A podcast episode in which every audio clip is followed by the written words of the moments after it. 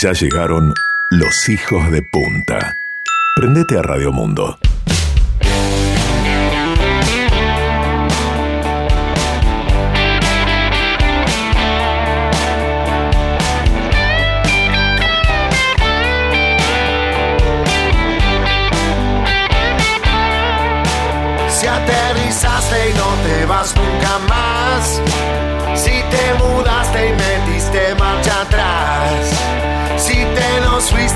Fuiste y allá nos extrañas.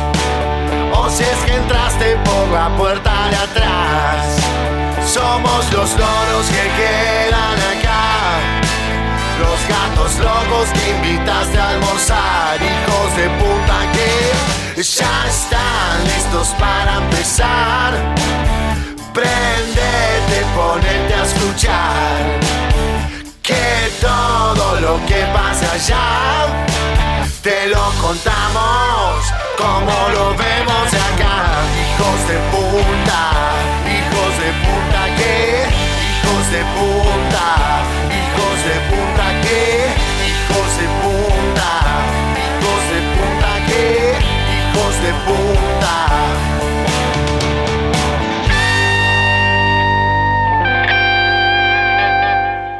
Damas y caballeros, muy buenas tardes, ¿qué tal? ¿Cómo les va? Bienvenidos todos a Hijos de Punta. Son las 3 y 3 minutos de la tarde. Tenemos un día nublado aquí en la zona este del país.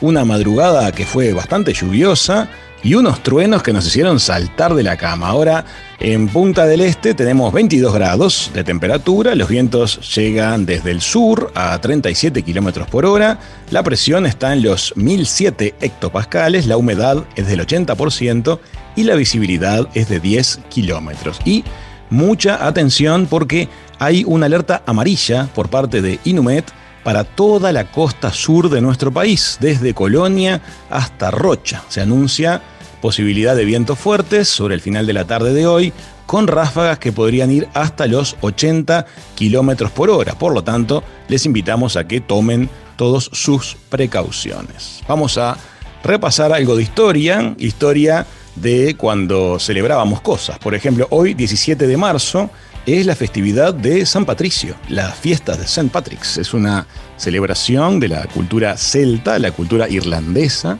Tradicionalmente lleva bailes, lleva desfiles, alimento típico, cerveza y mucho color verde. Eh, en las últimas décadas la celebración tomó carácter mundial, eh, en gran medida, debido a todo el empuje promocional de las grandes empresas cerveceras eh, irlandesas. Este año las celebraciones van a ser más bien domésticas. Mm, Vamos a contarles que 17 de marzo del año 461, siglo V, fallecía San Patricio, eh, patrón de Irlanda. Su nombre era Mewi Sukat, era un misionero y evangelizador en Irlanda que fue quien introdujo el cristianismo a la isla. A los 16 años había sido secuestrado por piratas que lo convirtieron en esclavo. Seis años después consiguió escapar a Francia, donde se termina ordenando sacerdote y se cambió el nombre a Patricius. Y luego regresó para predicar el evangelio cristiano en Irlanda y fallece 17 de marzo del 461. ¿Y por qué todo es verde en esta celebración? Inicialmente el color relativo al día de San Patricio era el azul, pero en 1798, en la Revolución este, Irlandesa, que fue un periodo independentista, uno de los tantos intentos de Irlanda de independizarse de, Inglaterra, los británicos combatían de rojo y los irlandeses eligieron vestirse del color opuesto, de verde. Así que desde ese momento el verde es el color oficial de Irlanda, es uno de los colores que está en la bandera y por lo tanto se volvió por este, extensión el color del día de San Patricio. Si hoy brindan por San Patricio, no hagan macanas, tengamos paciencia, evitemos las reuniones, ya llegará tiempo de festejar juntos y a pleno. Vamos a empezar, hijos de punta, les cuento lo que les hemos preparado para hoy. Primero, bien Flores, Sagasti, con todas las novedades de la costa. Enseguida vamos a ir con la columna de Carla Chinchián, la columna gastronómica. Eh, esta vez nos trae una recomendación muy original eh, que combina arte, libros, gastronomía y arquitectura. Ya vamos a estar contándoles de qué se trata ese combo tan pero tan lindo.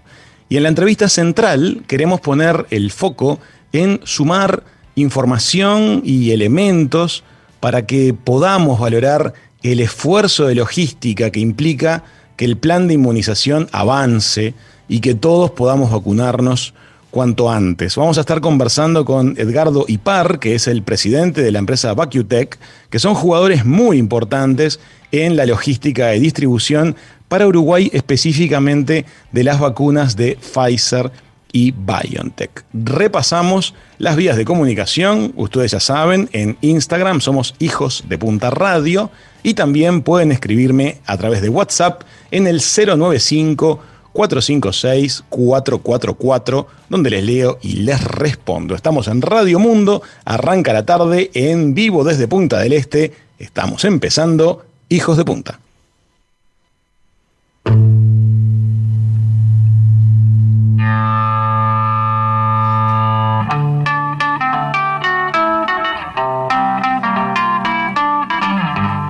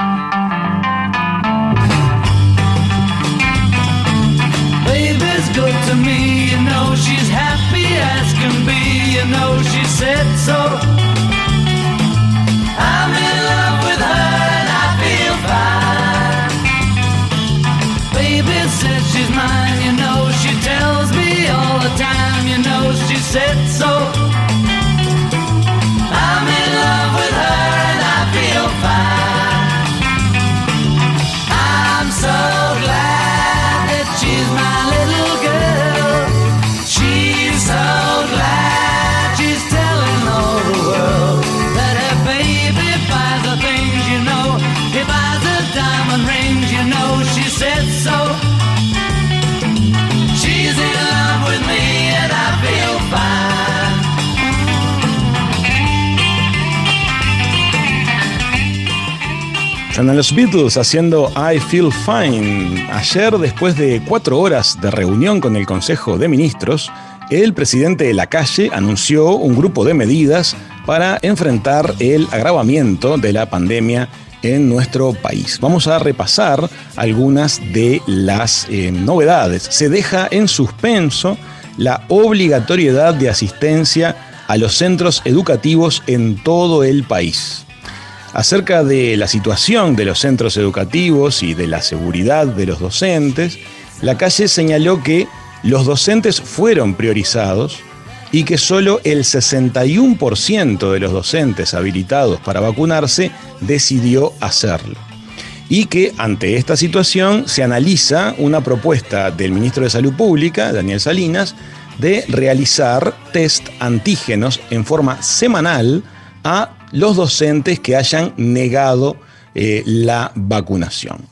Otro anuncio fue que se suspende la presencialidad en la educación media y secundaria desde hoy miércoles hasta Semana de Turismo en la ciudad de Rivera, que está, como bien sabemos, muy afectada por la pandemia. También a nivel nacional se suspenden todos los deportes amateur y se dispone del cierre de vestuarios en clubes y en gimnasios hasta el domingo 4 de abril.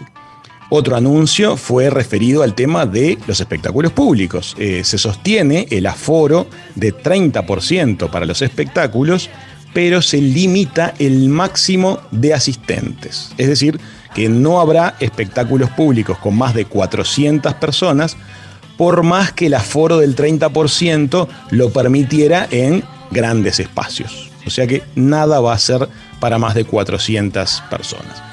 También se informó que a partir de hoy el aforo del transporte interdepartamental será del 50% y se exhorta a que el transporte intradepartamental haga lo mismo. Esto seguramente pase a ser decidido por las municipalidades. Y avanzada ya la conferencia de prensa, llegó un anuncio que provocó muchísimo, muchísimo interés. La calle dijo que en Semana Santa, Semana de Turismo, se abrirá la agenda de vacunación para personas entre 18 y 70 años. Una noticia muy esperada por una enorme cantidad de gente que seguramente va a provocar una avalancha de solicitudes.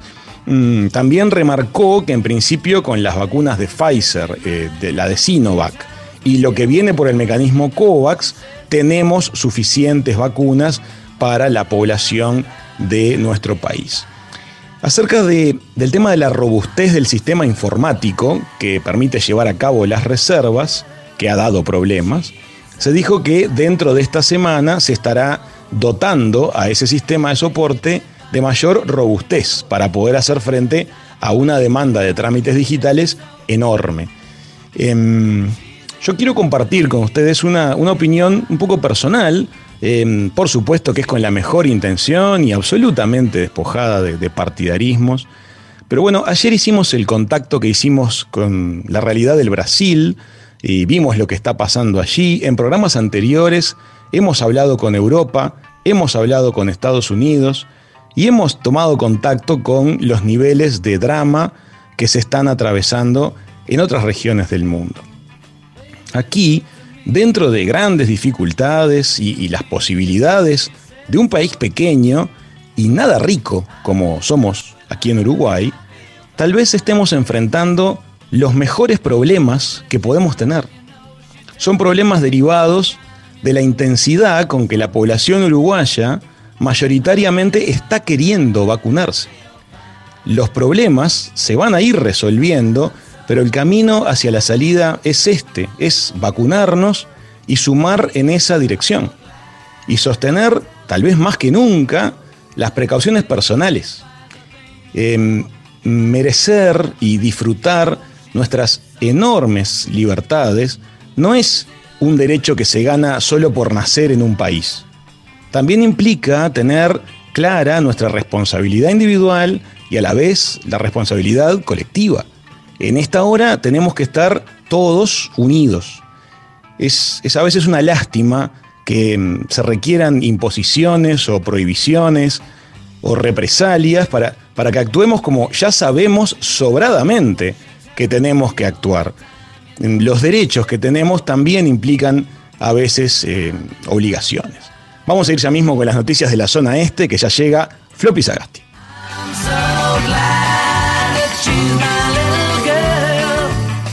Este verano, Hijos de Punta llegó a Radio Mundo. Lunes a jueves, a las 15, con Raúl Coe y Floppy Sagasti.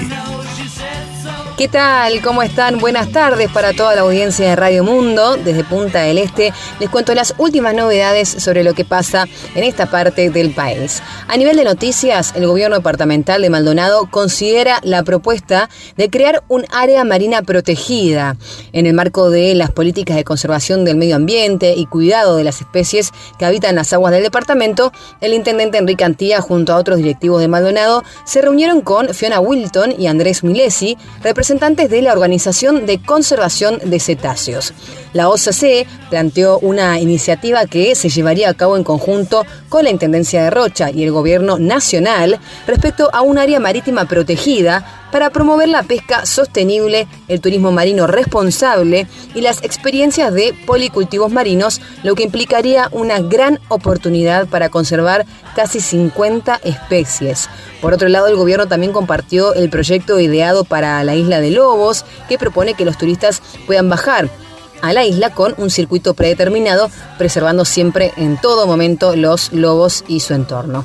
Esta iniciativa también ya había recibido el visto bueno de la Organización Mundial del Turismo, así que sería una buena noticia sin duda para todo el departamento y ni que hablar para el país. Por otro lado, les contamos que la Dirección de Tránsito de la Intendencia exhorta a las empresas de transporte colectivo de pasajeros a poder extremar las medidas vigentes para prevenir los contagios. En virtud del avance de la pandemia, la dirección recuerda que se mantienen vigentes las medidas de cuidado general que ya se venían aplicando como consecuencia del COVID-19 y exhorta a extremar los cuidados, respetar los aforos y la limpieza permanente dentro de las diferentes unidades. Por su parte, el cuerpo de inspectores del área de tránsito también va a estar eh, realizando inspecciones aleatorias en forma periódica. Esto así que también se podrá ver en el transporte de pasajeros interdepartamental. Y por otro lado les contamos que Maldonado continúa con su plan de distribución de semillas y ya entregó 1.300 packs en el departamento. Esto es el plan de huertas familiares otoño-invierno que se viene desarrollando ya en todo Maldonado con el objetivo de que la población pueda elaborar su propia huerta. Cada usuario recibe nueve variedades de semillas para la temporada y también un calendario de siembra. Ante la gran demanda, los municipios de San Carlos y Piriápolis debieron recibir asistencia y ya solo en la capital departamental ya se repartieron 1.300 packs. Así que una linda medida y una linda forma de aprender a cultivar nuestra propia huerta.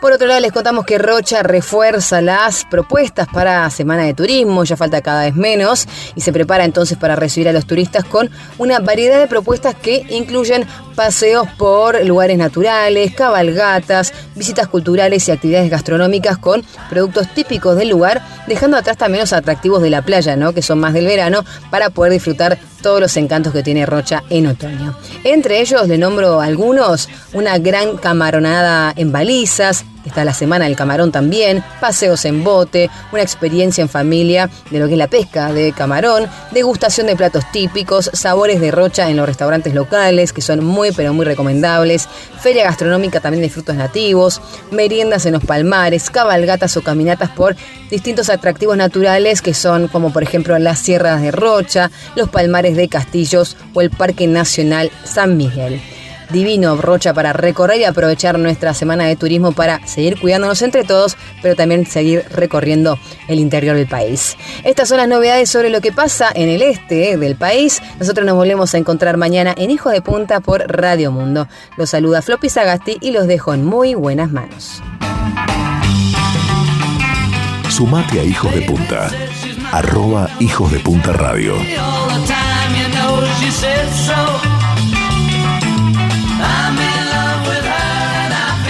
Qué alegría, qué alegría que la iniciativa que conversamos en el mes de enero aquí en el programa con Rodrigo García referida a las áreas marítimas protegidas esté teniendo avances, esté corriendo y se instrumente la posibilidad de que se vuelva una realidad. Recordamos que si se define y se concreta esta área marítima protegida, eso generaría un gigantesco reservorio de alimentos para un montón de especies marinas, lo cual provocaría una activación enorme de la industria pesquera de nuestro país en forma sostenible. Detrás de esta iniciativa hay gente que sabe muchísimo, que viene trabajando hace años eh, con actividades de investigación y de conocimiento de la flora y fauna marina, así que le deseamos muchísimo éxito a esta iniciativa. Y el plan de huertas familiares, otra maravilla que se viene llevando adelante desde ya muchos años, la huerta de casa empezó así y prospera y es asombrosa la cantidad de comida que sale de esos poquitos metros cuadrados. Amigas, amigos, estamos en vivo desde Punta del Este para todo el país. Son las 3 y 19. Vamos a poner la mesa y prepararnos que llega Carla Chinchian con una propuesta bien, bien interesante para que puedan ustedes conocer en los próximos días. Ya venimos con más Hijos de Punta.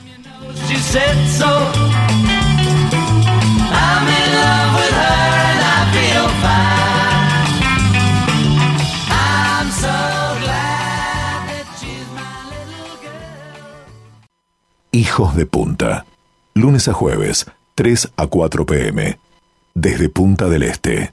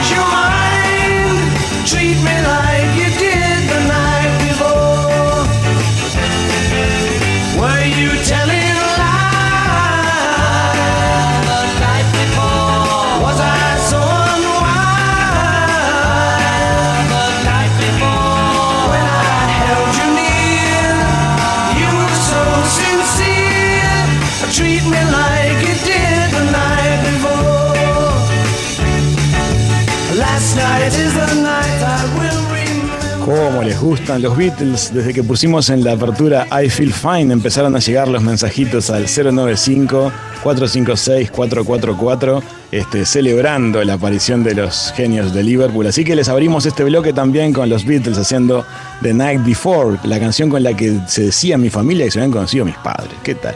Em, estamos en vivo desde Punta del Este, son las 3 y 23 minutos. Eh, le damos la bienvenida a Carla Chinchiang de la guía Como Pez en el Agua. ¿Cómo estás, Carla? Bienvenida. Hola, ¿cómo estás, Raúl? ¿Cómo va todo? Fantástico, feliz y, quería agradecerte públicamente la recomendación de la semana pasada porque el fin de semana fuimos a conocer tu, recomendación de la cantina Mata Ojo y la verdad que la pasamos genial, así que muchas, muchas gracias. y no éramos los únicos, ¿eh? nos encontramos con mucha gente en la cantina. En serio, qué bueno, la verdad que, que sí, es, es la idea de, de apoyar estos emprendimientos que valen la pena este, que tienen una vuelta de rosca y, bueno, nada, yo te traigo también, creo que ya la conoces, estuvimos hablando en privado, ya la conoces, pero bueno, capaz muchísimas personas no. Eh, si querés ya paso a comentarte. Vamos a contar a la gente, vamos a compartir un datazo también, algo que no se tienen que perder en su próxima visita a la zona este. ¿Para dónde les decimos que vayan? Exacto, bueno, en esta oportunidad vamos, vamos para la zona de las Juanitas, este, antes de José Ignacio, para los que no este, vienen mucho por, por estas zonas, ¿no? Ahora que se viene eh, turismo, que vamos a aprovechar también, quiero, este, te robo esto unos minutos, para las semanas, o sea, previas a turismo, los días ya eh, previa a turismo, que cada uno se mantenga en su burbuja, tratar de cuidarnos, este, para que, bueno, no se disparen los números post eh, turismo, que seguro la vamos a pasar todos bien, vamos a recibir muchísimos eh, turistas eh, que es la idea, los recibimos con los brazos abiertos, eh, pero bueno, tratar de cuidarlos lo, máximo posible para, para que, bueno, para que si podamos poder sigamos circulando libremente durante el resto este, las semanas. Así que bueno, dicho esto... Eh, bien, bien, estamos en la misma. Estamos en la misma. Mira, te quería, les quería comentar al público que bueno, abrió Rizoma, es este, es un espacio, multi espacio, digamos, su principal característica es que es eh, una librería, un café, un hotel y hacen talleres de cerámica. De hecho, hay una exposición de cerámica vigente durante este, todo, todo el año. Eh, lo característico de este lugar es, bueno, primero la estructura, en realidad ya me imagino que todos están empezando a googlear, rizoma, que se escribe con, con Z, queda en La Juanita, en eh, específicamente en la calle Los Lobos, entre República Argentina y José Ignacio. Eh, digamos que es, em, antes de entrar a, José Ignacio, en realidad tienes que doblar, por supuesto, para, para el otro lado, sino para el otro lado te vas para el, para el mar y es una estructura hecha toda de pino de un color como medio este, rojizo y está como sumergido en el bosque de la Juanita, ¿no? Em, y uno cuando ingresa a este lugar se encuentran con realmente, si no tenés información, es este, pensás que estás de viaje, a mí me pasó eso, yo me sentí de viaje en otro país, la verdad, esas cosas que... Finlandia. Sí, ¿qué, por qué no hay esto en Uruguay? ¿Por qué no hay tal, tal otra el café, viste, en Uruguay? ¿Por qué esto no se puede? Bueno, acá está, esto es el típico, la típica biblioteca que uno ingresa capaz en cualquier parte del mundo, lo tenemos acá, con unas estructuras de madera, de, de, pino, digamos, em, soportando, digamos, cargando este, más de 15.000 este, autores, o sea, de, de libros, y hay de todo. Tenés desde, en realidad, no sé, desde historia uruguaya, hasta de arquitectura, de medicina, por supuesto, este, geniales este, novelas. Eh, tiene un sector, por supuesto, predilecto y bastante bien a la vista, el de la gastronomía, con libros encuadernaciones, la verdad que te querés llevar todo.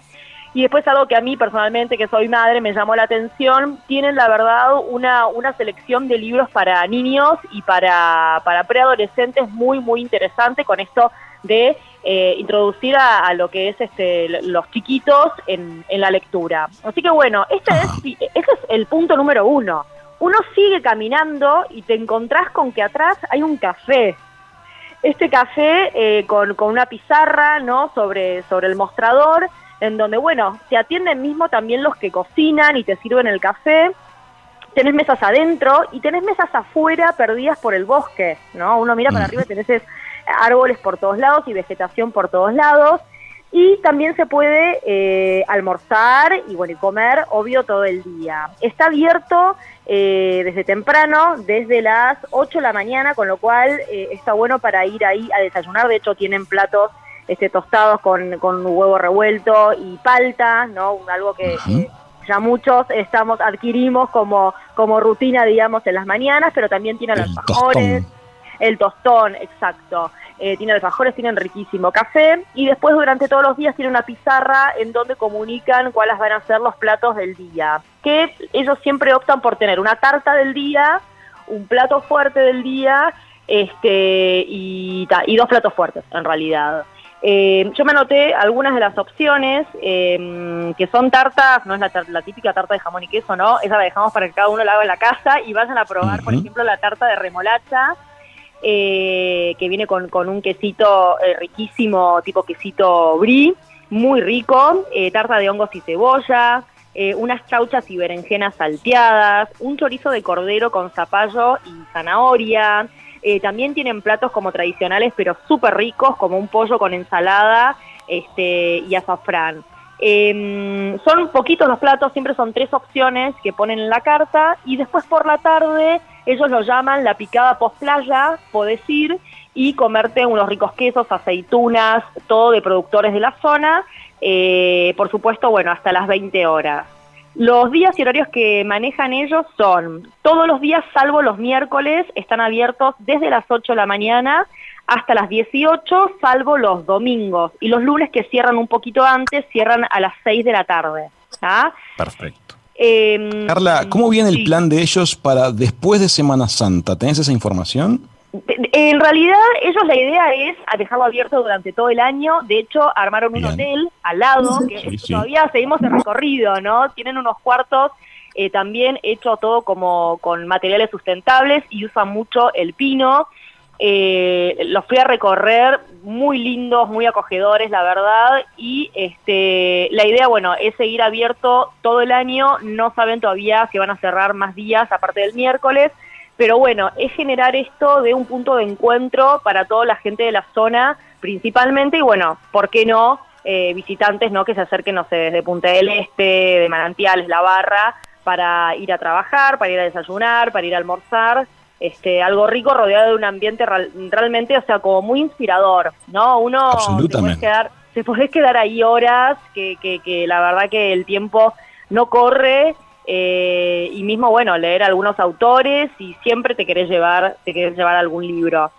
Em, Absolutamente. Fíjate, para los amigos que nos están escuchando en todo el país, una propuesta que combina librería, cafetería, restaurante, hotel, cerámica, exposiciones artísticas. Es una movida preciosa, una arquitectura de nivel internacional en el medio de los bosques de La Juanita. Una propuesta realmente hermosa la que ha puesto este año la gente de Rizoma. La verdad es que les invitamos de corazón a que lo conozcan, que lo disfruten y que lo recomienden. Carla, muchísimas gracias por el datito. Por favor, gracias a ustedes y nos vemos en una semana.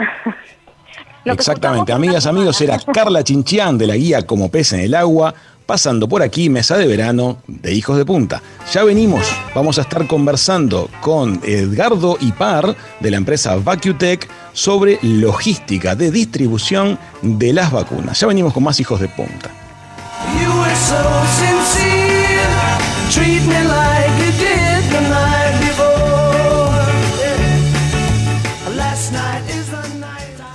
You and me were meant to be walking free in harmony.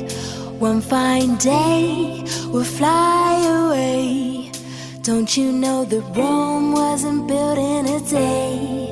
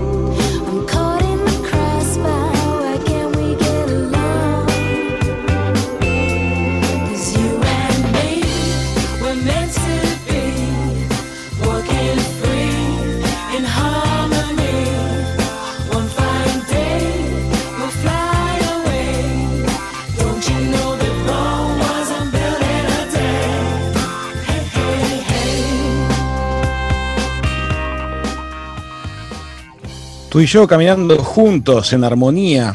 Roma no se construyó en un día y es así, las grandes cosas requieren el esfuerzo sumado de miles a lo largo de muchísimo tiempo. Dejar atrás el drama de COVID requiere también el esfuerzo de miles de personas sumados alrededor de todo el mundo. Queremos valorar el esfuerzo de logística que hay detrás de que tengamos la posibilidad de recibir una vacuna. Estamos con el presidente de la empresa VacuTech, que es la proveedora de los envases térmicos que se necesitan para distribuir adecuadamente la vacuna que requiere las condiciones de transporte más exigentes de las que vienen al Uruguay, que es la vacuna de Pfizer y BioNTech. Le damos la bienvenida a Hijos de Punta, al presidente de VacuTech, director del Grupo para América Latina, Edgardo Ipar. Edgardo, buenas tardes, gracias por recibirnos. Buenas tardes, mucho gusto, encantado de estar con ustedes.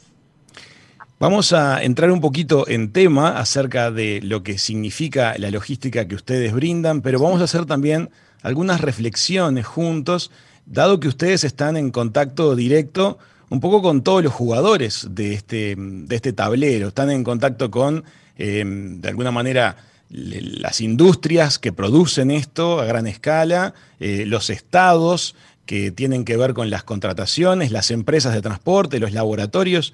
¿Hay mucho esfuerzo detrás de que todo esto salga bien, Edgardo?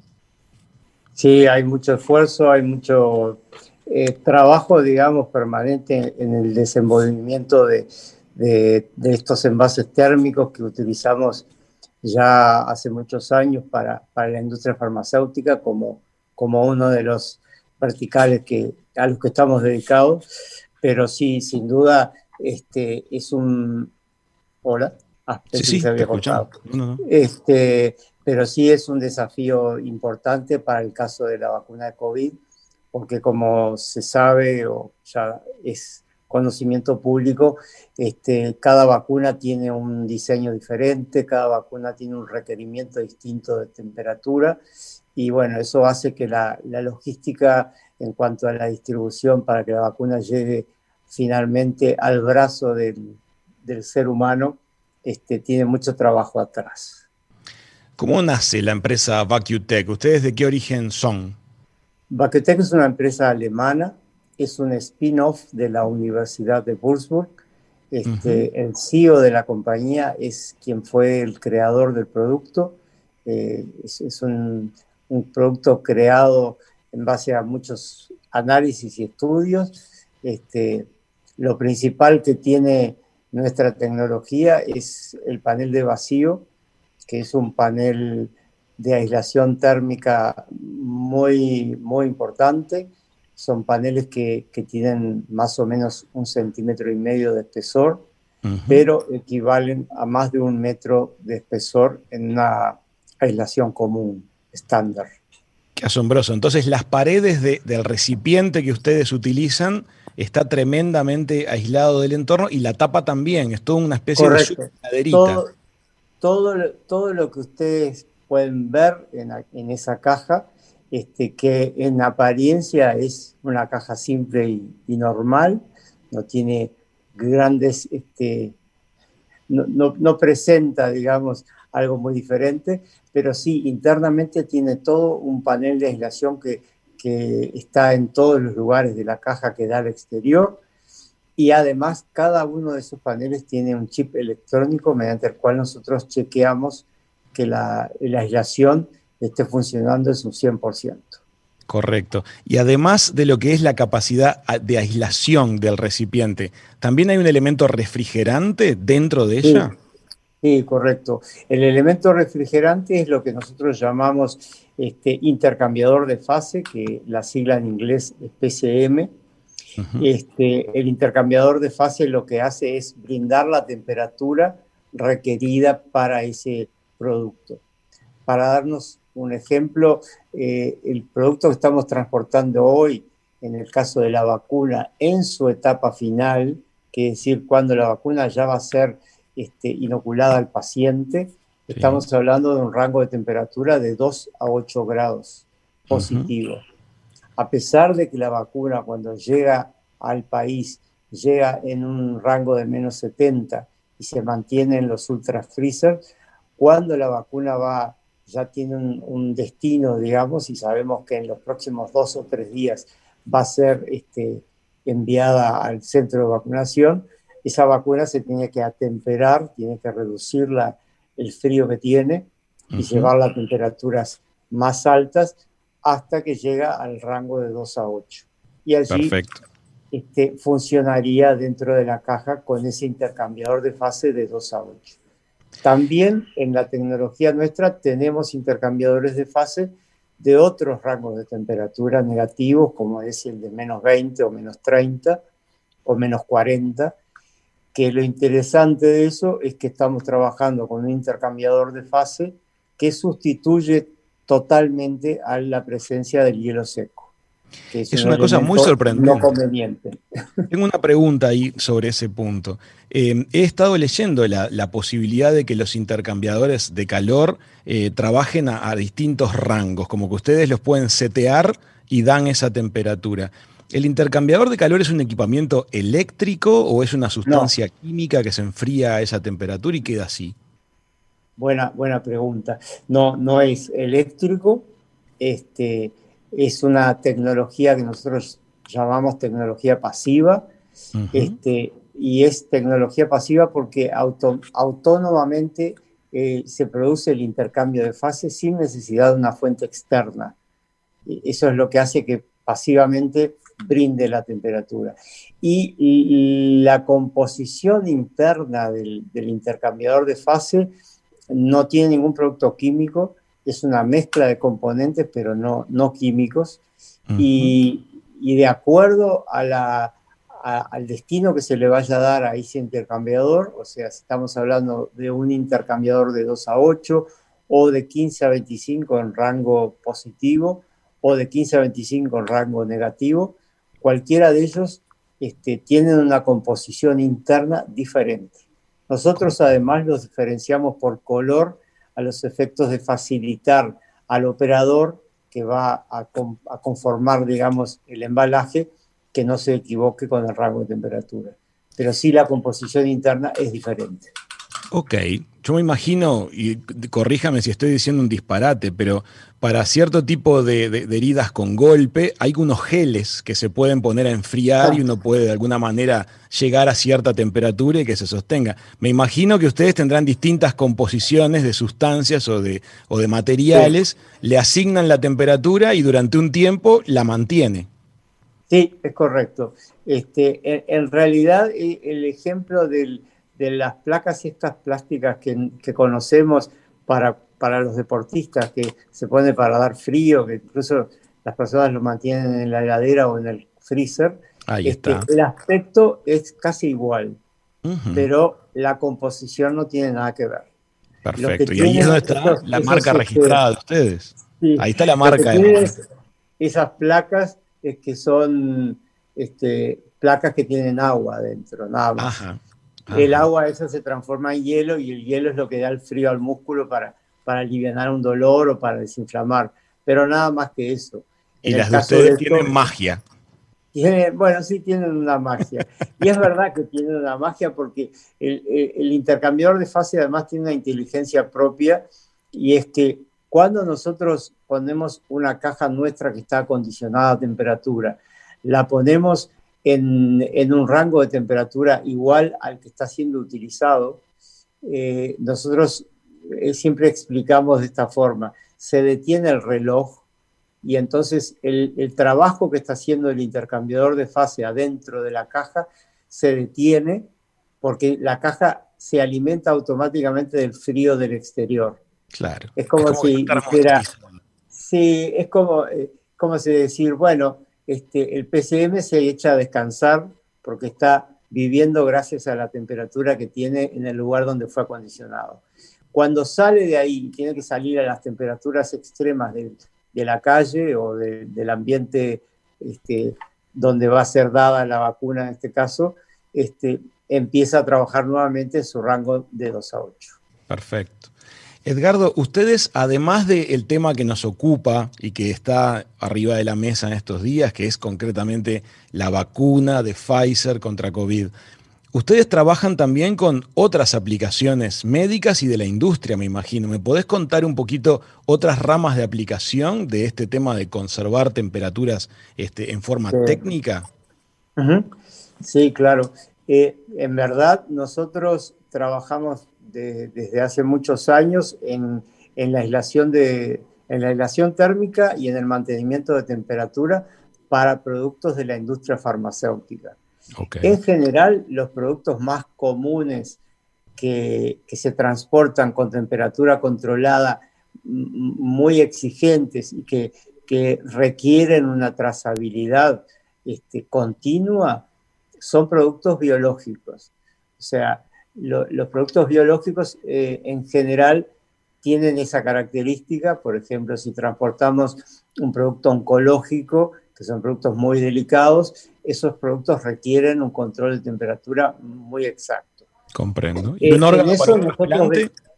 ¿Perdón? ¿Un órgano para un trasplante es parte del mundo? correctamente, sí, también. Nosotros, de hecho, trabajamos, por ejemplo, con el Sistema Nacional de Salud en Inglaterra, este, que utilizan para todo tipo de, entrega en su, en su sistema, utilizan nuestros embalajes para mantener temperatura controlada en órganos, en sangres, en, todo tipo de producto que requiera temperatura controlada y muy bien controlada.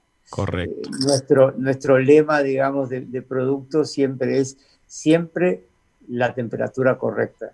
Es, eh, en, realidad en inglés es always the right temperature, que es lo que hace a la diferencia de nuestro producto. Porque nosotros este, no nos gusta hablar de cadena de frío, sino de cadena de temperatura controlada. Claro, no Porque siempre. Muchas veces transportamos, inclusive tenemos intercambiadores de fase hasta más 40 grados. Claro, a veces que se usan para otras industrias diferentes a la de la industria farmacéutica.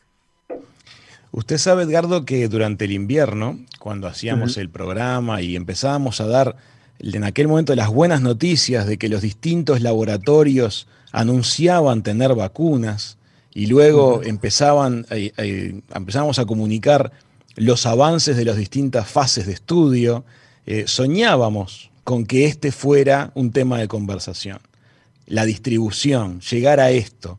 Em, y bueno, realmente ahí tomamos contacto con lo que es conocido como el problema de la última milla. Recuerdo que hablamos con gente de aerolíneas este, internacionales que nos explicaban acerca del tema, cuando suceda el tema de la distribución de vacunas, uno de los artes va a ser lograr la última milla.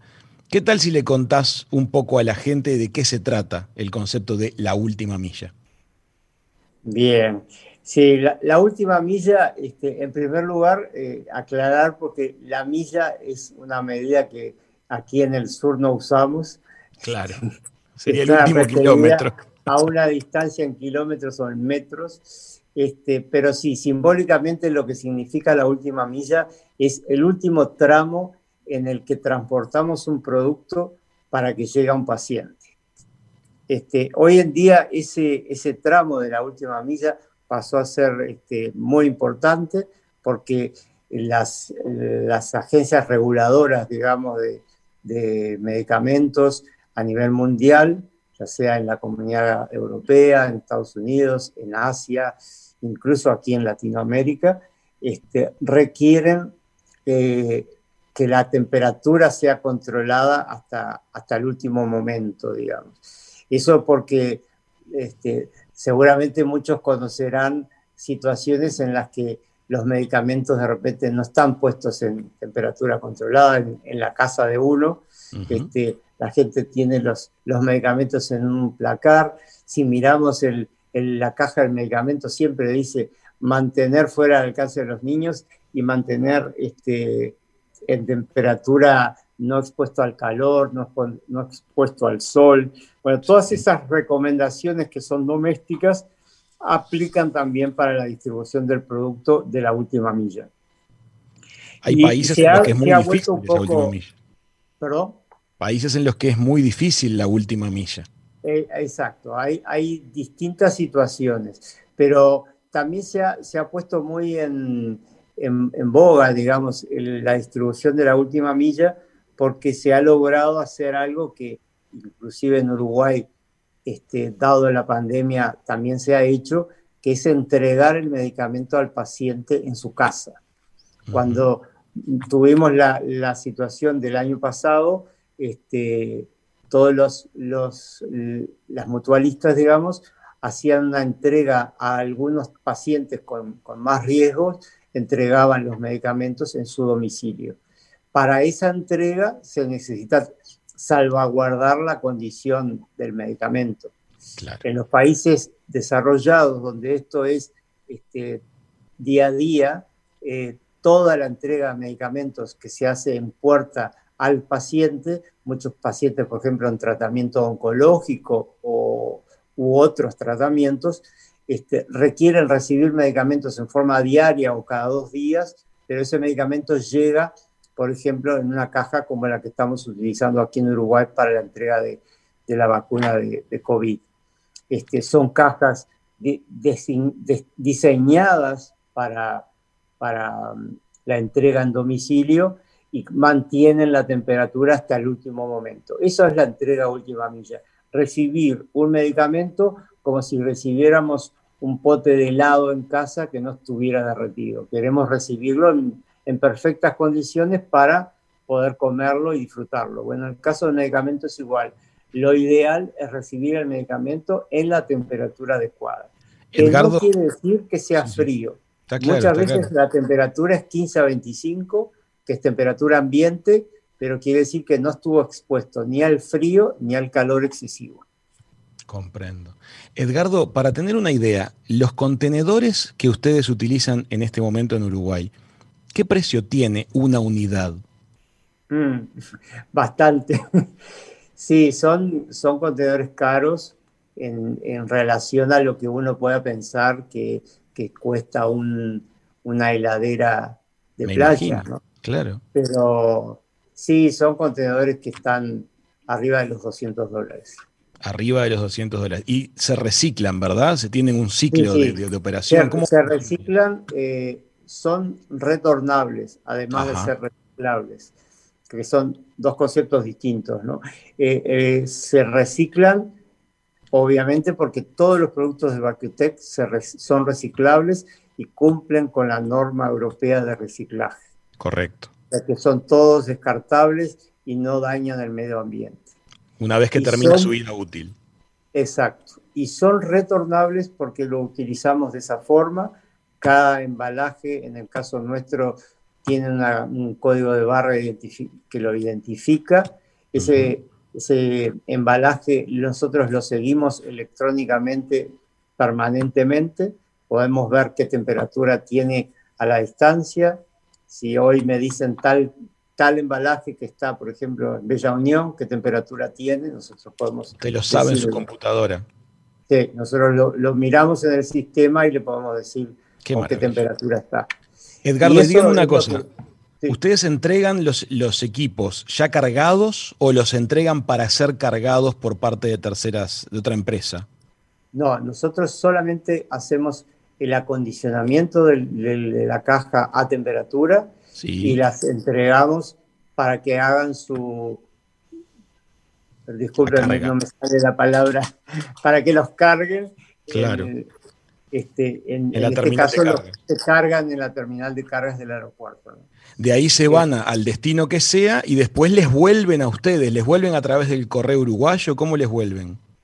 Nosotros entregamos la caja aquí en, Zona América, que es donde estamos. Donde están basados. Acondicionada con la temperatura y este, vacía. Bien. Eso lo retira el correo uruguayo, este, que también tiene un sistema de trazabilidad se etiqueta la caja que va a salir y se entrega en la terminal de cargas del aeropuerto. Bien. Una vez que llega allí, se mantiene inmediatamente en el, en el rango de, temperatura de 2 a 8 dentro de la terminal de cargas. Bien. Y en la, en la noche siguiente a, que nosotros entregamos la, la carga, este, las cajas, perdón, se completa con las vacunas dentro, de acuerdo a la distribución que el Ministerio de Salud Pública hace a, cuántas cajas van a, cuál vacunatorio y demás. Y ahí las llevan Fuerzas Armadas. Y ahí las llevan. En el caso de la vacuna de Pfizer, todo lo que va al interior participa la Fuerza Aérea y las Fuerzas Armadas, el Ejército, y todo lo que es distribución en Montevideo y zona metropolitana lo hace la empresa DAC. Y después las cosas, las envases ya vacíos retornan para ser higienizados. Después retorna tanto DAC como el, correo uruguayo, retornan las cajas vacías a nosotros aquí en Zona América. Ahí se sanitiza la caja porque tiene que pasar todo ese proceso de sanitización y luego se acondiciona nuevamente con temperatura para que sea utilizada nuevamente, que es el proceso en el que estamos hoy día para poder hacer entrega mañana una vez que las vacunas, la nueva tanda de las vacunas de Pfizer llegue al Uruguay esta noche. Muy bien. Edgardo Ipar, director de la empresa VacuTech. Muchísimas gracias por haber estado este ratito con nosotros. No, por favor, gracias a ustedes. Un gusto. Buenas tardes. Hasta la próxima.